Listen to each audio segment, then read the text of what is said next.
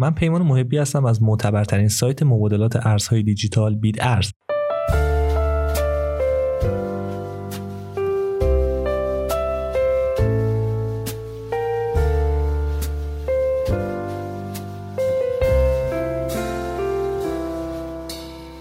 رمز ارز چیه و چه چیزی بیت کوین رو از پولهای بانکی متفاوت می‌سازه؟ این سوالیه که تو این پادکست قصد دارم راجع بهش باهاتون صحبت کنم.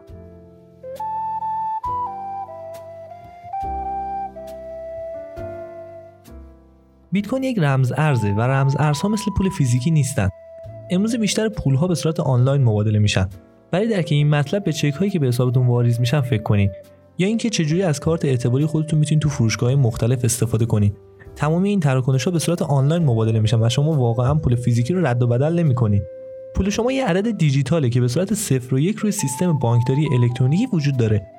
اما این پول چیزیه که به وسیله دولت ایجاد شده و همه ما با ارزش اون موافقیم. مثلا برای همه ما 10 دلار 10 دلاره. اما چیزی که رمز ارزها رو متفاوت می‌سازه اینی که اونها توسط دولت یا بانک ها ایجاد نمیشن. بیت کوین سال 2008 توسط یک مخترع ناشناس به اسم ساتوشی ناکاموتو ابدا شد.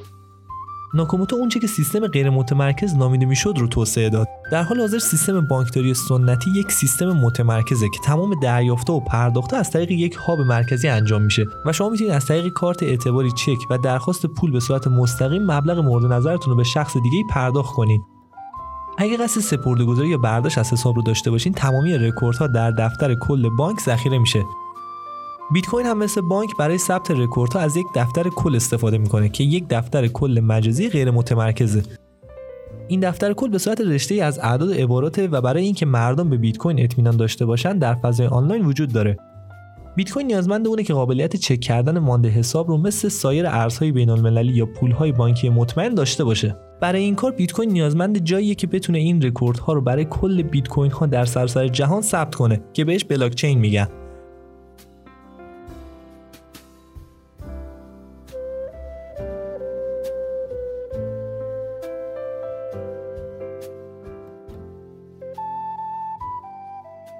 بلاکچین یک سلسله از اطلاعات کد شده رو شامل میشه که یک لیست رو به رشد از تراکنش ها رو نگه میداره. هر کپی در یک زمان دقیق به روزرسانی میشه که این امر باعث میشه سیستم به صورت صحیح و دقیق باقی بمونه و کپی ها از طریق bitcoin mining به روزرسانی میشن. اما چجوری؟